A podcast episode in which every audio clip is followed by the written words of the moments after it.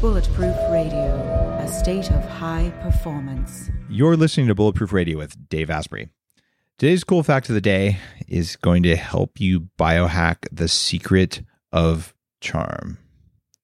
Now, it turns out that charm has more to do with personality than looks.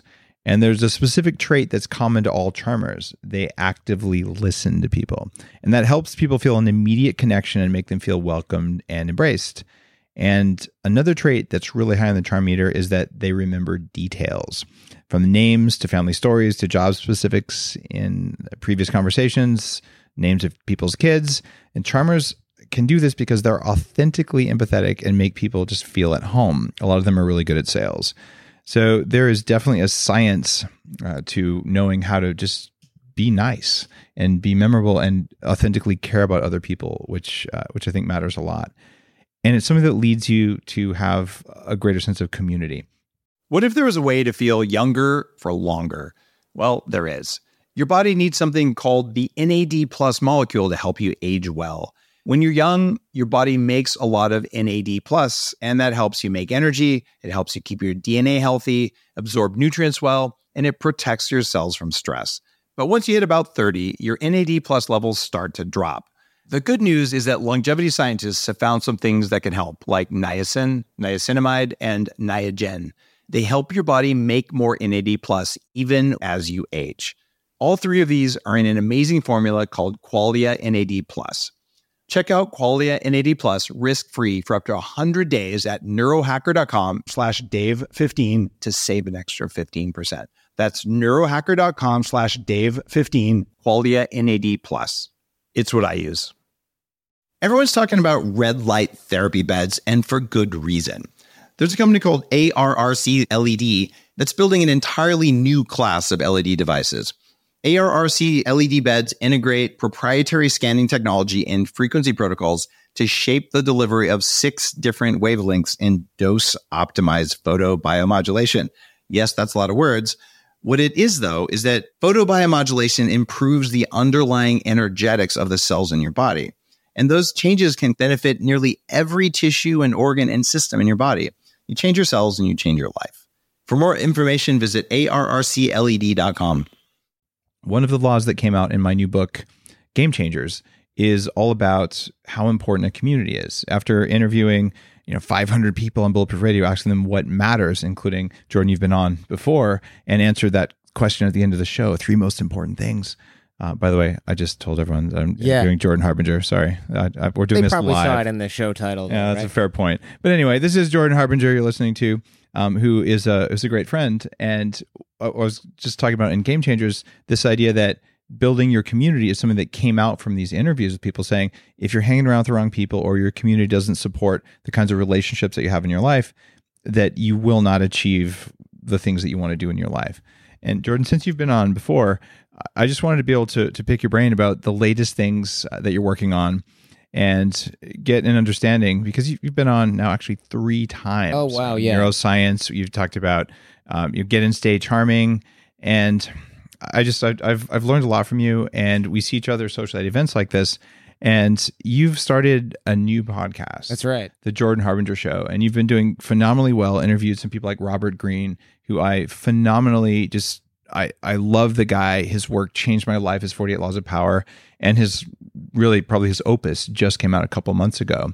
And you've actually interviewed him. I haven't interviewed him about that yet. So I, I want to get you on because you've how many episodes in total in your life have you recorded? Oh man, probably over a thousand. Okay, so I'm at about 550. Yeah, it's a lot. But- I but- think after 500, you kind of maybe there's a little bit of a but, but you you keep learning and, and so in terms of getting wise uh, for me i wanted to structure the wisdom but no one's called me the larry king of podcasting uh, yeah. and, and so You're the Larry King of Yak Butter Coffee. uh, there you go I- i'll i'll take that one now the thing is you're a lawyer before that your, your background was you're a wall street lawyer Outed. I just got outed as a lawyer. Yeah, Yeah. it's true. I- and i i noticed i felt kind of sweaty uh, when you walked into the room Yeah. Uh, we're It's the recording. mycotoxins that lawyers carry. nice. Um, we're recording live uh, down here in LA. We're both here for the Summit Conference, I think. And I want to understand how the heck do you go from being a lawyer to being uh, the Larry King of podcasting? Yeah. Like, like, what kind of path did you wander to just leave Wall Street and all that? Yeah, what happened was I initially was working in school like every other kid, and I thought, you know, this is not that hard. I can teach myself the geometry on the test, and that was kind of school for me. And then when I got to law school, it was an entirely different ballgame. I was definitely not the smart kid anymore. I was maybe at the bottom of the pile. but luckily, everybody was kind of drinking all the time, and I could just outwork everyone because they were still kind of coasting on their smarts. Then, though, I got to Wall Street, and everyone was a hard worker. Everyone was really smart. There was no more competitive advantage. And one of the guys that had hired me, he was never in the office. And I thought, huh, he must work from home. right. So if I get to work from home, they won't figure out that I'm the least qualified guy at this Wall Street law firm. And then it'll take them longer to figure that out and fire me. So I, I remember asking him, I said, Dave, his name is Dave too. How do you work from home so much? And he was like, Why do you think I work from home? I said, Well, you're never in the office. And he explained that he was actually generating business. He was doing jujitsu. He was going to golf games. He was doing charity events. He was all over dinners and things like that. And basically, if there was an investment banker in the city of New York that had a day off or an afternoon off, his job was to go play squash or do a bike ride with that guy or gal and get their business. And I thought, this is what I need to learn because I can't really make myself that much smarter that quickly uh, as a first year, second year associate. I'm probably not going to be able to add more work hours to the day because it's Wall Street. Everyone's already working seven days a week, 16 hours a day. What I can do is figure out how to create these relationships like Dave's doing.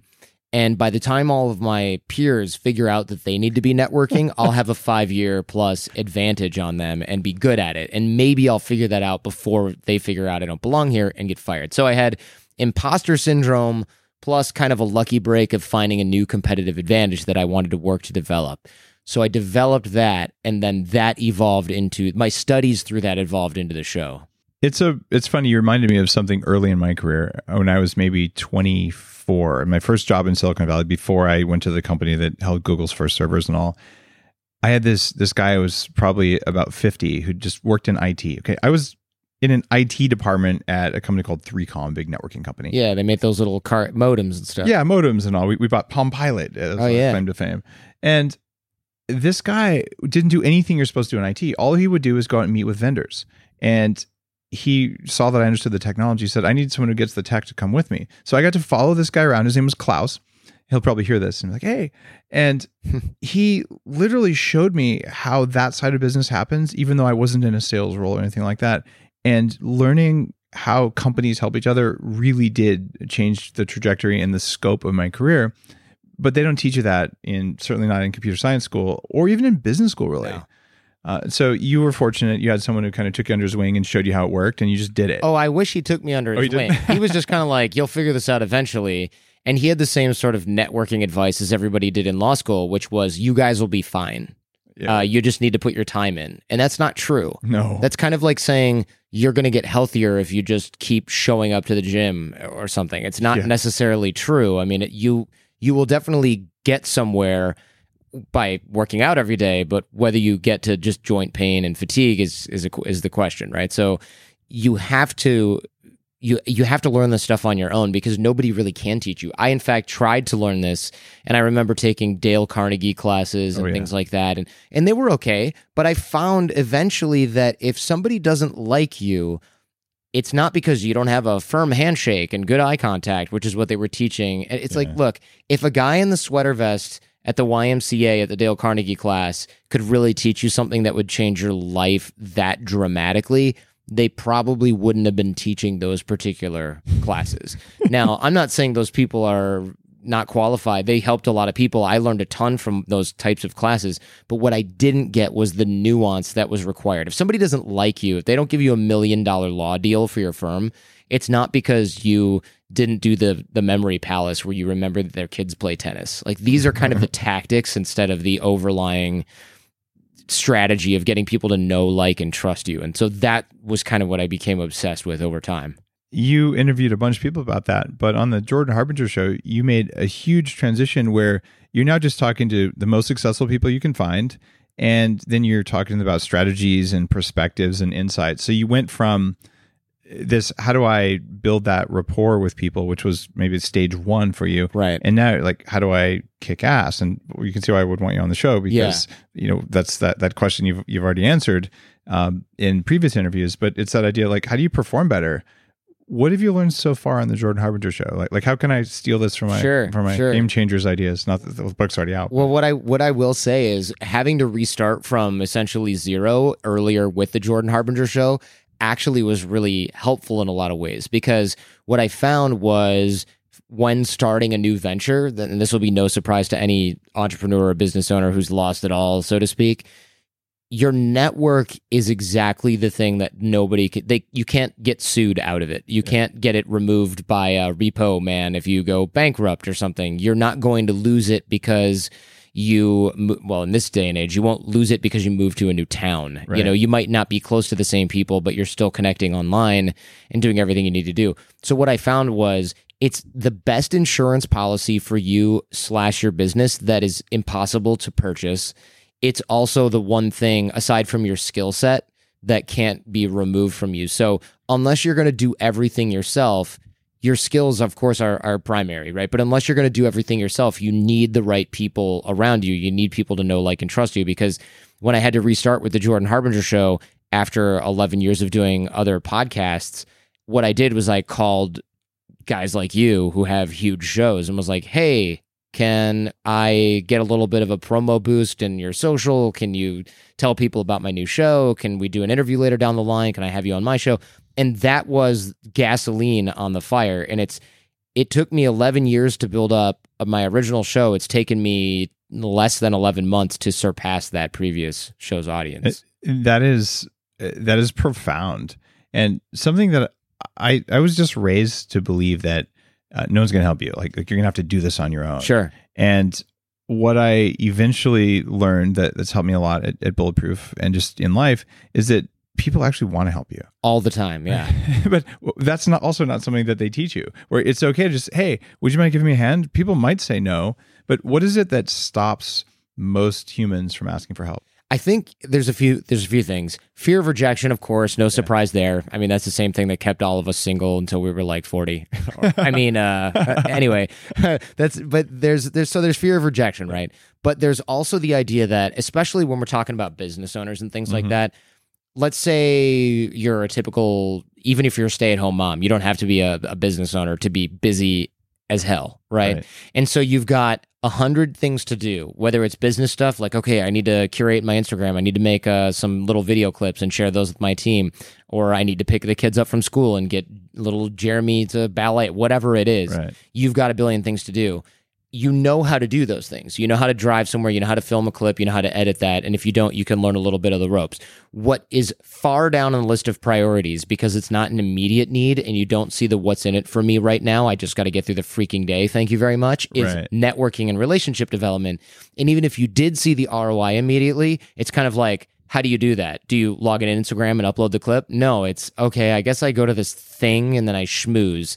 You do that once or twice when you're new to a profession or a business, and some guy tries to sell you car insurance, and another guy says, Hey, when you're ready to retire, park your money with me. And you go, Why did I fight an hour in traffic to eat a stale donut, have some crappy coffee, be late for dinner with my kids so that I could get pitched by a guy in a f- suit that doesn't even fit? Right. right. And so you stop doing the networking and relationship stuff because you don't see the ROI and it's a black box. So it automatically gets pushed to the bottom of your 100 things to do list where you never get to it. It's on your to do list right underneath write book, right? and and so we never actually try to do it. And that's problematic because this is the one area where you can't make up for lost time. Like if you need to get your product done sooner, let's say you need to rush ship a shipment of bulletproof coffee, you could probably find the the the way to get it there sooner it would just be expensive. But if you need to build a network overnight, you can't. It doesn't matter Takes how much money you have. It, there's no amount of resources that says you need a net this network, this people, this group of people that know, like, and trust you. Yeah, you can build that tomorrow because you're a multimillionaire. No, you can't. You have to build those relationships over time. And it's it's kind of funny. People think money solves problems. I know when I was young, uh, I was absolutely convinced that if I could just make enough money, um, then I'd be happy. And when I made my six million bucks, uh, it didn't make me any happier. And when I lost the six million dollars a couple years later, that pissed me off a lot. Maybe made me less happy Sure. for a while. But the general happiness quotient doesn't go up. In uh, in my book Game Changers, that I'm shamelessly plugging here. It's all right. It's your show. exactly. I was just gonna say, like, dang, landing on hella thick. Uh, you called it uh, because I'm asking listeners who love the show to buy the book to support the launch. It's Game Changers. You know where you can find it online, or if it's after December 4th in your favorite place. Uh, I actually talk about happiness as one of the three things. All the people on the show, including you, have talked about this. You will not perform well if you're unhappy. So your happiness is something that you you must own. And if you have that stupid record in your head that I had that, oh, when I have money, I'll be happy. When I have a Ferrari or whatever the heck, none of that makes you happy. And you and I both know some people with hundreds of millions of dollars. Yeah, they're who are freaking miserable. they're in fact they're afraid of losing it, and it and it didn't do anything for them. So I actually go through the the research on money and happiness, and above some certain le- set limit that's in the book that's debatable, but it, it's a relatively low amount of money. It's right around the average income in the U.S. You don't get happier. It- I mean, you can pay someone to wash your socks. You know, you, you can have some more conveniences, but it doesn't cause happiness. And I know people, uh, in fact, in Cambodia, um, I I saw people make a dollar a day, and I swear they were happier than a lot of people I've seen walking around in L.A. or New York. Like like they had nothing, but there was There's no surprise. L.A. Maybe don't pick L.A. and New York. no. All right, fair pick point. like you know, pick pick someplace. I don't know. Where are people happy in America? Now, I think I just I think I'm proving your point for you right now. I can't think of a city where we know that everyone's always Was I, I live in Canada. San They're- Diego. They're all pretty happy up there. Yeah, Toronto. Oh, there you go. But but it's it's one of those things. So that that that's a, a part of it there, and you you would think if you haven't had a chance to be successful like that, that oh, if you have a million dollars, it'll be easy to form a network. But it's not. It's much worse because what happens is all sorts of people come out of the woodwork. Exactly. And they're trying to sell you insurance, and they want something from you, and, and they think you're going to somehow give them money or make them rich. So a lot of the the very wealthy people that I've been blessed to coach or or just to know and become friends with, they're hyper selective, and there's there's almost like they're putting energy into repelling uh, leeches. I, I don't know the better Yeah. word. So it creates an uncomfortable pressure for them, and, and they're they're less likely to drive nice cars and things like that. It's so true. It's really funny to hear this because you're right. A lot of people think money will solve problems or just make things a lot easier. And in some categories, that's true. Sure. But when you talk to, I was interviewing Shaquille O'Neal, and one of the questions I had for him because I don't know slash care much about basketball per se was, how do you know who to trust? yeah, You know, you're a world famous A list celebrity with, I don't know, I, would say hundreds of millions probably when you Mhm. include endorsements and businesses. How do you know that the idea that somebody you've known for your entire life or that you really trust normally has is a good idea for you? You can't be an expert in insurance and No. telecom and apparel and all this stuff. And he said, Oh, you know, I've got a panel and the panel, which he made through his relationships, Yep. is full of people that he can trust, and he gets them all theoretically in the same room or on the same call. And this is like his manager, his mom, his uncle, and a, a select other people that he's made through. Uh, you he wouldn't call it networking, but they're relationships that he deliberately created, so that if his lawyer says or accountant says, "Hey, we've got a great investment opportunity," his lawyer can say, yeah, I don't know if this is a great idea. Or if those two are in cahoots and they say this is a great idea, his mom can say, You're not going to like that. I know you. Or his uncle or best friend or coach can say, That's going to make you look stupid if you rep this company. And so everyone's keeping each other in check. So he only does things where he thinks this is going to be good for my brand and it's going to be lucrative and it's going to be something I enjoy doing. So he ends up being quite happy because of the relationships looking out for him. And it's it, it's the sort of thing where you can be happy if you build that but if you don't build that along the way if you become successful and you become successful i've become successful uh, more than once because you can become unsuccessful yeah that's too. true, yeah. um what if you don't have those trusted people you can call uh who actually you know because you've known them for a while and because you've you've helped them they've helped you you know they're not going to bs you and that is what ultimately comes from networking but what's the difference between networking and just having friends? Yeah. So the difference between networking and having friends probably doesn't exist. I think networking is making friends deliberately, whereas I think most people think when they have friends, it's the same crew of people they grew up with that they've known their whole life. Yeah. Whereas when I think of networking, I totally want to acknowledge, first of all, is a dirty word because people, Oh, yeah. when they think of it, they're like, hey there, Dave Asprey. Yeah. Whenever you need some coffee, call me, right? Like that's not Yeah. how you act at all. But that's what people who think about networking are, are thinking. I don't want to look like the guy who's like, hey, my name's Jordan. You want to buy a case of books? You know, that everyone, if they think it, of it as selling, but pretending you're not selling. And that's not what it is. So when guys like you and I go to events like the curated ones we end up going to, you, you, you first of all, you have non solicitation policies, which Yeah. don't even pretty much need to be there because nobody's doing that. The way that the networking works is someone will say something like, you know, I'm I'm having this really gnarly thyroid problem, and you have that conversation over breakfast, and you say, "Oh, you should talk to Dave because he's had thyroid issues, and I think he solved them." And you introduced that person to you, and I don't think, all right, so now that I did that, they both owe me one. You just forget about it. Right. I'm happy you said that. The the idea of business karma is real. And and what that means is that you just help someone and you don't expect anything back. And I, I had a situation like that about five years ago.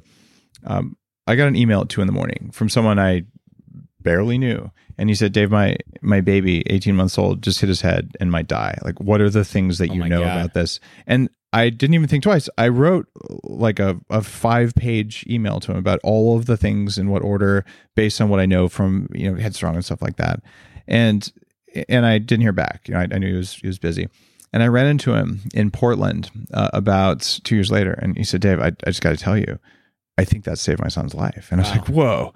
And then he said, "You know, uh, I, I know this is going back a few years. Another podcaster had decided to sort of ruin my reputation, and for for commercial Okay. gain, I might add. So anyway, he said I got to sit down with this podcaster, uh, and uh, on on someone's couch in a living room in a non you know non business setting. Neutral zone. Yeah, neutral zone. You said, and, and I, I just told him the story of what you did like that, and and the guy said, you know, yeah, he, you know, Dave didn't really deserve that, but you know, nothing I can do now. But it, it was really weird. Two years later, that this guy was, you know, basically watching my back in an environment that I had no knowledge of and I had no expectation of. I didn't know I'd ever talk to the guy again, but just kindness and just helpfulness without the mental bank account. Yeah. That's what I didn't understand when I was 20. And it, I'm just so happy you said that because if, Yeah. if everyone listening to this, it doesn't matter if you want to go be an entrepreneur and you, that might not even be your brain type. It doesn't matter what your job is, or even if you have a job. If you're looking at it every time you meet someone uh, to, uh, you know, to, to have a transactional, I got advice for you. Join a multi-level marketing company and Yeah, see what your life looks like. Exactly. It's funny you should mention that because those are the typically the same people who say it's all about networking, it's all about relationships, it's all about helping each other, and it's totally the opposite in a lot of those organizations. But the key is to, like you said, like uh, like we're both saying, help other people without the attachment to getting anything in return, and then also on that note, don't keep score. So when you said mental or emotional bank account. That's really important because if you help 100 people and 99 of them never help you back, it's not because they're selfish bricks. Maybe they can't. Maybe you're the one that has a lot of the value to add and they don't know how to help you. They would if they could, but they can't. If one person, though, you help out of those 100, then says, you know, it'd be great if you came and spoke to our national sales organization. There's going to be 7,000 people in the audience. We'll fly you out there and you'll get a fee. Well, that's 1% of the people that you helped gave you an opportunity. So just repeat this. This is a numbers game. It's like gambling, except every time you lose, you lose zero because it's house money. And every time you win, you win whatever you win, the jackpot. And, and plus, it feels good to help people. Like one, one of my favorite things, which is is kind of dorky, uh, at a grocery store near my house, if you spend two hundred bucks on groceries, which is hard not to do if you Sure. buy good food, they give you a ten dollar coupon that's good for your next purchase. But it's on paper and it's not stuck to my account. I'm not going to keep the piece of paper, so I just got this habit. I just go to the person behind me in line and I say, "Hey, can I give you ten dollars?" Mhm. Like, like here's a coupon. You can spend it right now for ten dollars. Uh, and they're like, what, what do you want? I'm like, I don't want anything, but if you get one of these, give it to the person behind you in line next time. That's and funny. Like, it's so cool. But the act of just helping someone with, I'm not going to get that 10 bucks back. I don't care. It's totally worth 10 bucks to me. And it just, it, it, it brings me happiness. And I, I work on bringing that into other relationships. You know, someone stops you in an elevator, is like, Hey, you know, I, I'm stuck. I can't lose weight or whatever. Mhm. Like, "L- let me hack that for you. And, and there just, there's a transaction. yeah. How, when did you learn in, in your path that it wasn't transactional like that? I think early on because I realized that I could I could I like helping people. I think it's the right way to live and I also think it's an important thing to do for yourself regardless of whether or not you have a business. And I realized that a lot of people weren't helping me back and it started to make me feel really bitter. And I had two choices. One, stop helping people, which kind of hurt me and, Yeah. and it's like drinking poison and hoping other people die, Amen. right? or it was stop giving a crap whether or not they actually help you back. And that was the easy solution because when I kept helping people and stopped worrying about it, it felt even better to help people because then you don't have the cost benefit analysis going on in your head. You don't go like Dave doesn't, you don't have Dave going, Hey, Jordan, can you introduce me to that uh, fitness gal that you had on your show? And then I go, Hmm, if I do this, then I should have something that I ask about of him, but I don't have anything that I need right now. So I'm going to say no and then save it for later. And then you're like, God, Jordan's a dick. He never gives me introductions when I ask for them. And meanwhile, it's not because I don't want to help you. It's because, oh, I want to get something back. So I got to sit on it right now. Well, that's not really the way that this should be hmm. done. And so then if I don't have to do cost benefit analysis, then I can help basically an unlimited number of people. And it's really scalable. People go, I don't have time. I'll go broke if I help everyone. When I say help people, I mean making introductions, dropping a word of advice here and there. I'm not saying if you're a graphic designer for websites that you have to make free websites for everybody that asks you because you're being generous. That's not what this is about. This has to be done in a scalable way. There's also some sense of judgment and integrity. Like I'm pretty sure that if someone on Twitter uh, reaches out and says, "Hey, I noticed you interviewed Shaq. Can you hook me up?" You're gonna be like, "No," because it's, It's, not, valuable for Shaq. and it's not valuable for them either, Right. right? Because Shaq's not going to take the call. So you could, you know, burn that relationship. And a lot of times people get sort of offended at that. And you probably get the same thing I do.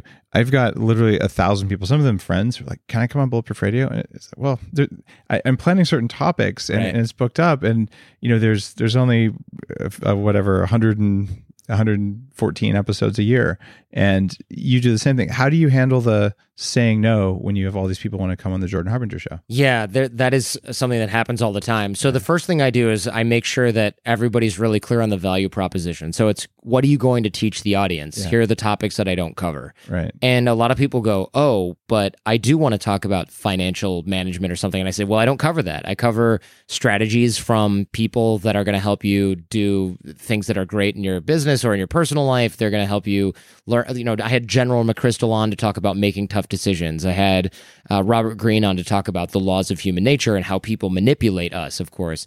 So if somebody comes on and says, "I want to talk about how to invest for retirement," I say, "Great. How is that different from like like what people could Google or find from any other financial planner?" And, and uh, by the way, we don't cover finance. And then they go, "Oh, um, let me think about that." And usually, just that little hurdle is enough to get rid of a lot of the takers or just people who weren't thinking Yeah. about the value for the audience. Because me as a as a host, as an interviewer, my prime my prime directive is I am an advocate for the audience, and this maybe goes back to my lawyer days. Yeah. But I have to earn every single minute of a listener's attention, and so if I'm going, here's a show with somebody that I don't really care about that you also don't really care about, well, you get like one or two of those before people unsubscribe from your show. Uh, I think a mutual friend of ours is Jay Abraham. Yeah, who's one of the most uh, just respected and successful marketing consultants uh, in existence. And I've become good friends with him. He's been on the show a couple times. And I actually asked him to give a talk to all of Bulletproof, um, all the employees, about having a fiduciary responsibility to your customers. And, and I feel that on Bulletproof Radio as well.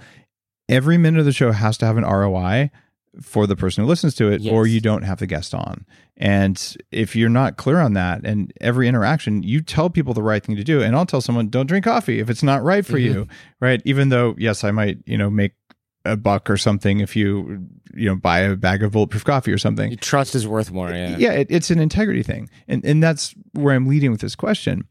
Is um, there are people out there um, who are, like you said, the, the takers. Like I've got people who, you know, I've had people who, you know, steal my content. I've had to send them letters. uh, you know, like sort of replicate things, you get the same sort of thing all the time. Sure. So, how do you, or, and how have you learned from the people you've interviewed, um, other than Shaq, which is a good example there? How do you have that taker sense so you can get it really fast before you go to your board, you know, your board of friends? Sure. You know, there's a couple of tells, and I'm thinking about this in real time because I actually haven't had to answer this question before, but there are a couple of tells. One, takers are inherently either very transactional initially, and I'll explain what that means in a second, or there's absolutely it's absolutely kind of a one-sided thing. So you get people that say things like a taker will say something like, "Hey Jordan, love your show." Uh, and and they'll list like the most recent episode or like something from a long time ago that they Googled. And they'll say, I really want an introduction to this person because I think they can help me do X. Oh God, that's a transparent one. It's right? really transparent, but you get a and you get a really good feel for this in a pretty short period of time. And that might seem really obvious because people go, "Oh, I can tell that." But the difference is they might offer you something in return, but and, and so it sort of sounds like, "Oh, he's trying to do a trade. It's just not a really good trade for me." Somebody who is actually a giver Mhm. will usually say something like, "Hey, Dave, I I'm curious. I saw the interview that you did with Dr. Bredesen, for example. Mhm. He seems really interesting. I'd love to have him on the show because I loved what he taught."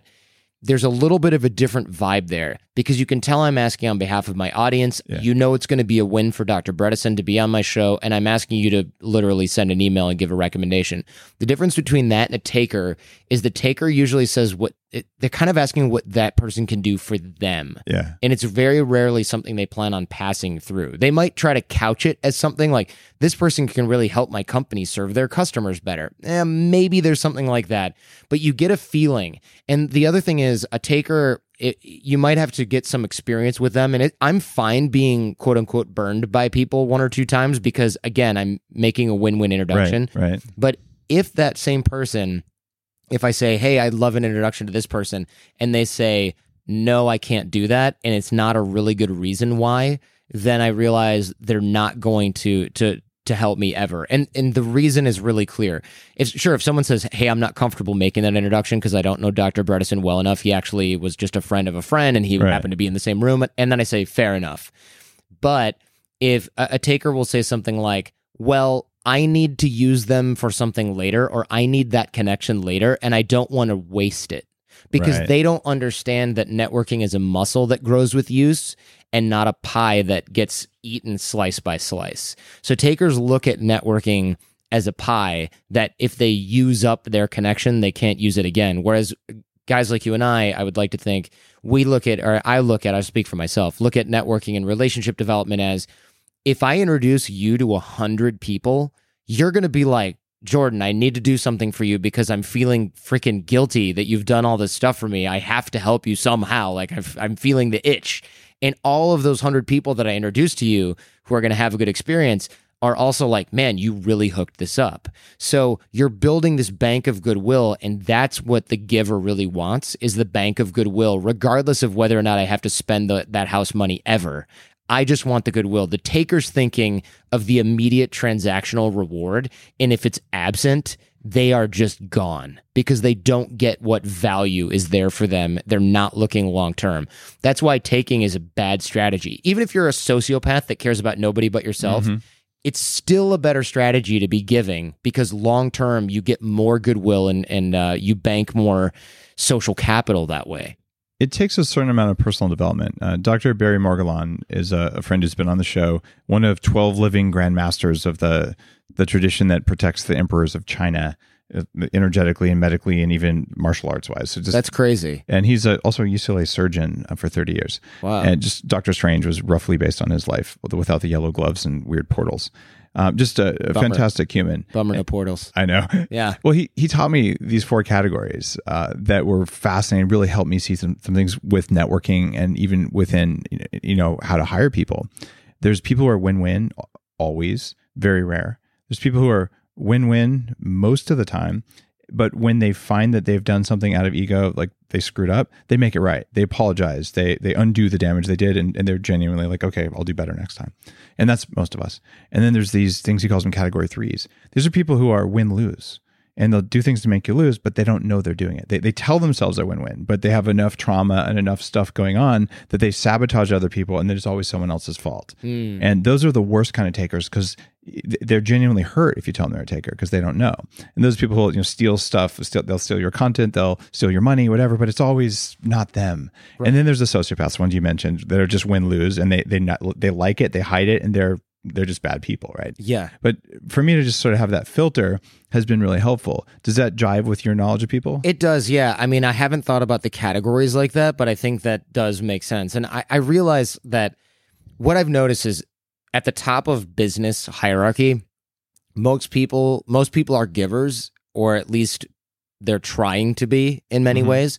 Uh, even if they're super paranoid because they've been burned so many times, they'll still in a situation like a mastermind talks or a curated conference, they'll be givers. And that's why I recommend people always go, ugh, but I hate networking. I hate networking mixers.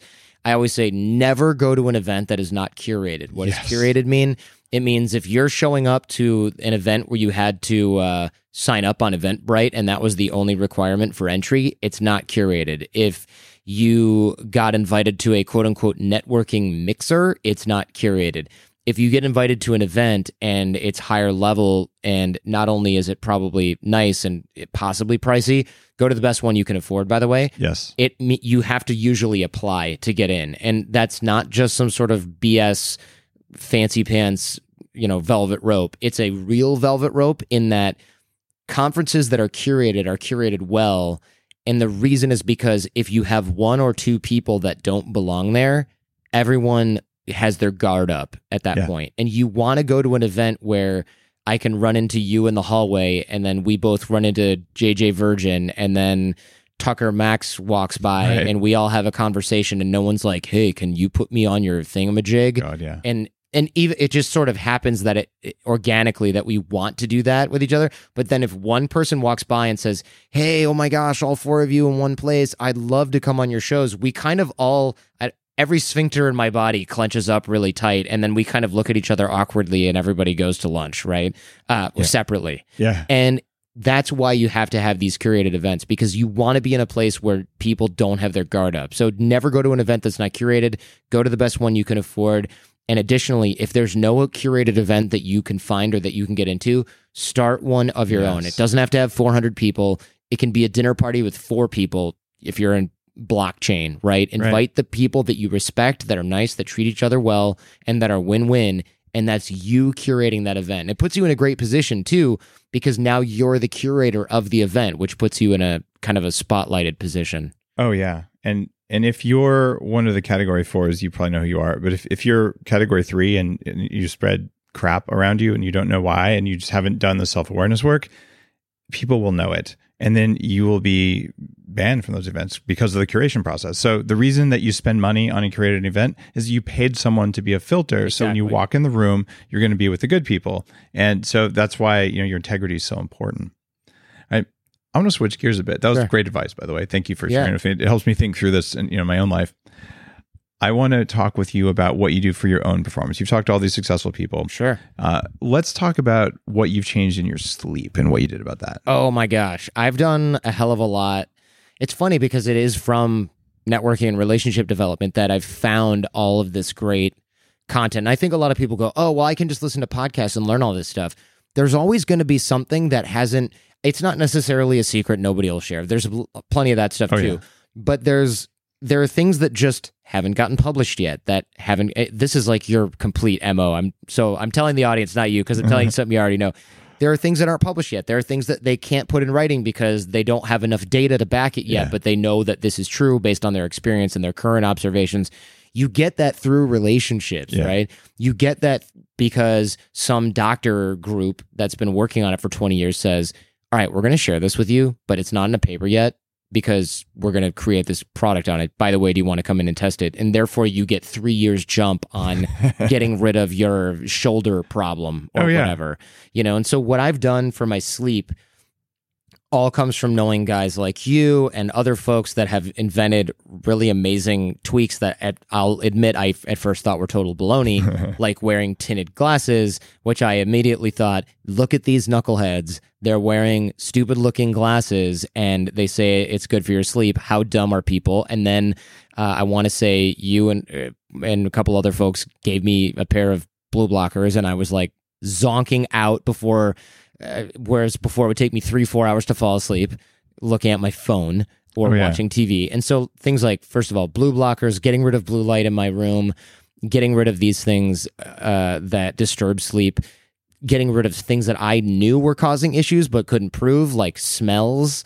Uh, getting rid of anything in my area that's causing a little bit of toxic buildup, like scents and air fresheners and all that Yeah, stuff. bad carpet and all that. Yeah, th- these little these little things that now I know are are harmful made a massive dramatic difference in my sleep.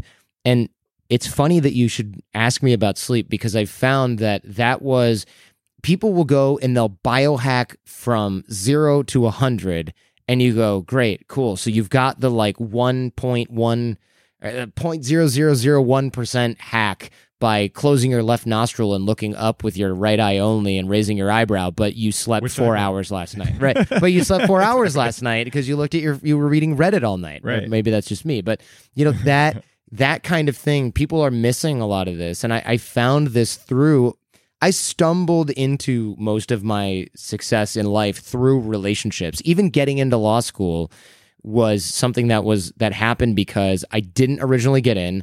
I asked dozens of my friends for help getting in, and they came up with a bunch of ideas. I tried a bunch of them, and one of the most off the wall ideas, which was write a letter to the admissions committee, put it in a very specific format, ask to be admitted for the year after that I wanted to be admitted, and then kill the year traveling abroad. That was a very unorthodox idea. I sent the letter off. I thought that was a waste of an hour, but YOLO, you know, and that was how I got into law school Nice. and it was one of the best law schools in the United States.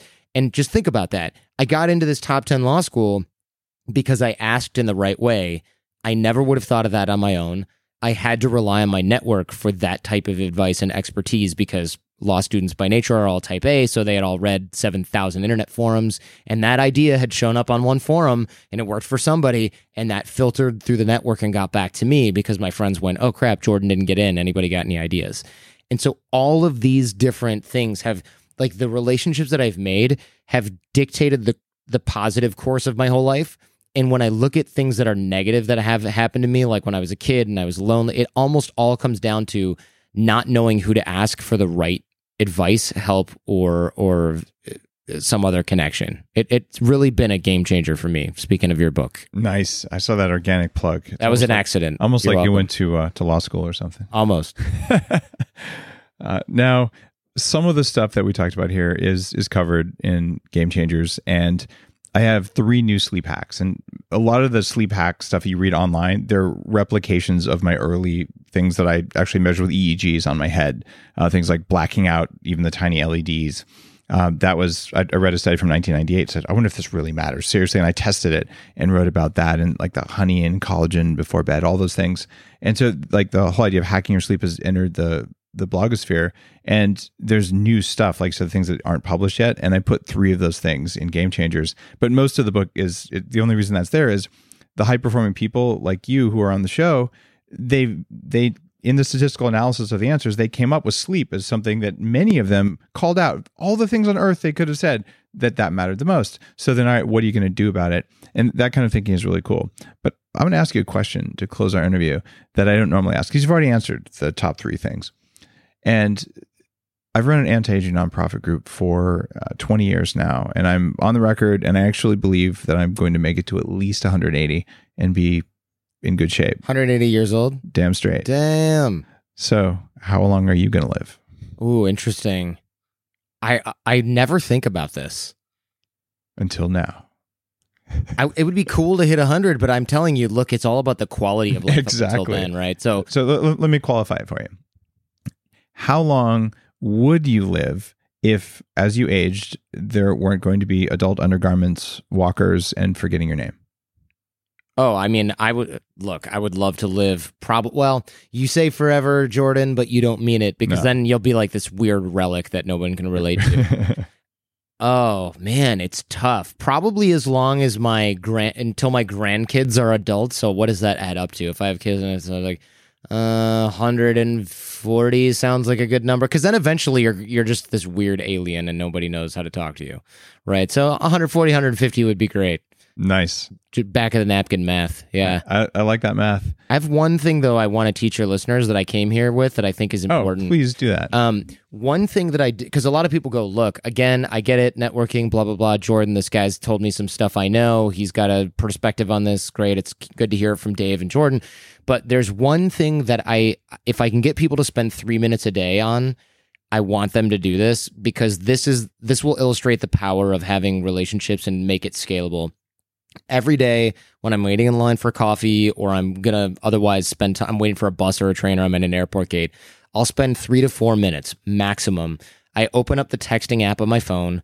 I scroll all the way down to the bottom of the list. You know where the texts are, where it's like, "Hey, where are you guys?" And it's like 2016, and you did it. You know, like you had lunch with two people in San Francisco or something Right. last time you were there, and I text those people, not necessarily the groups, but I'll text those people and go, Hey, it's Jordan Harbinger. It's been a long time. I'd love an update on what you're doing right now and see uh, what the latest is with you.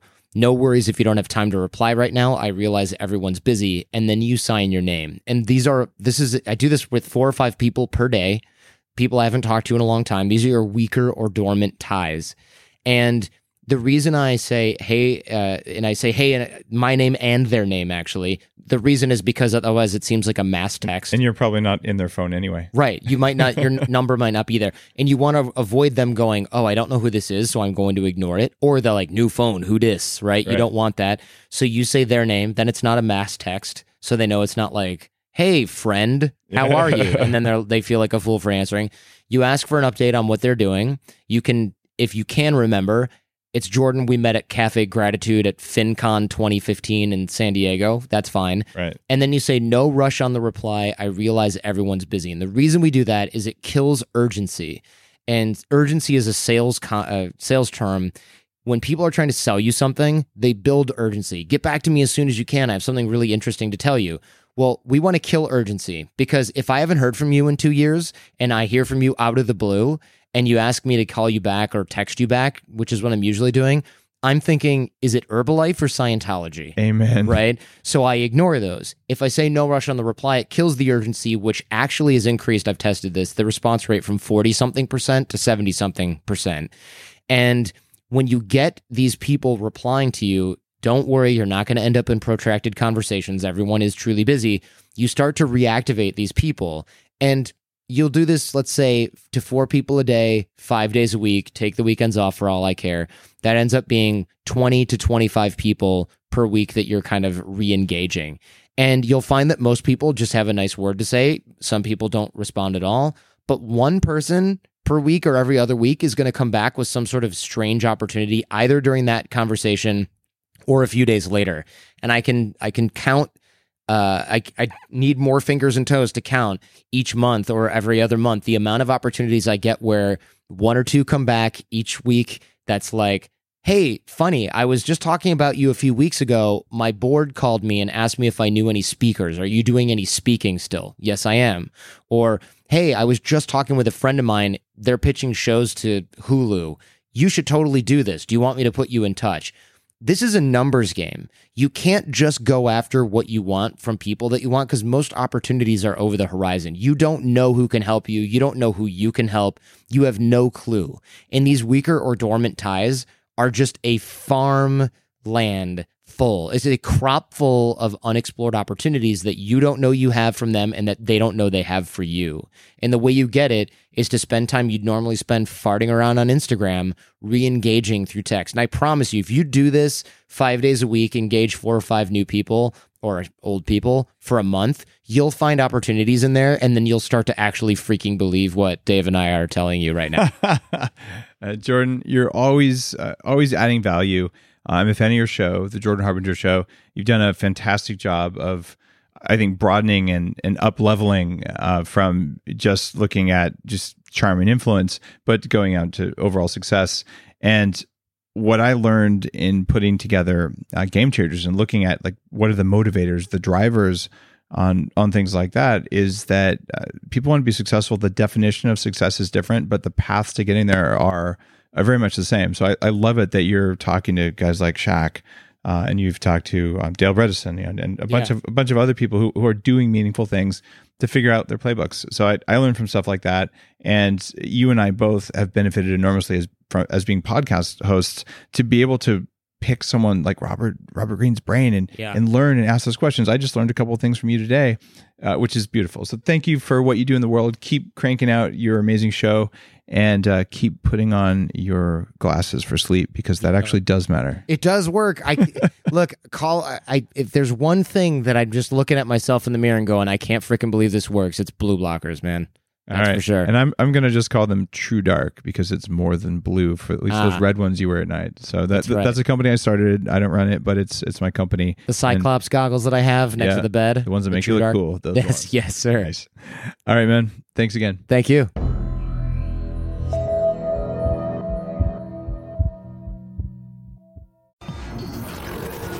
The Human Upgrade, formerly Bulletproof Radio, was created and is hosted by Dave Asprey.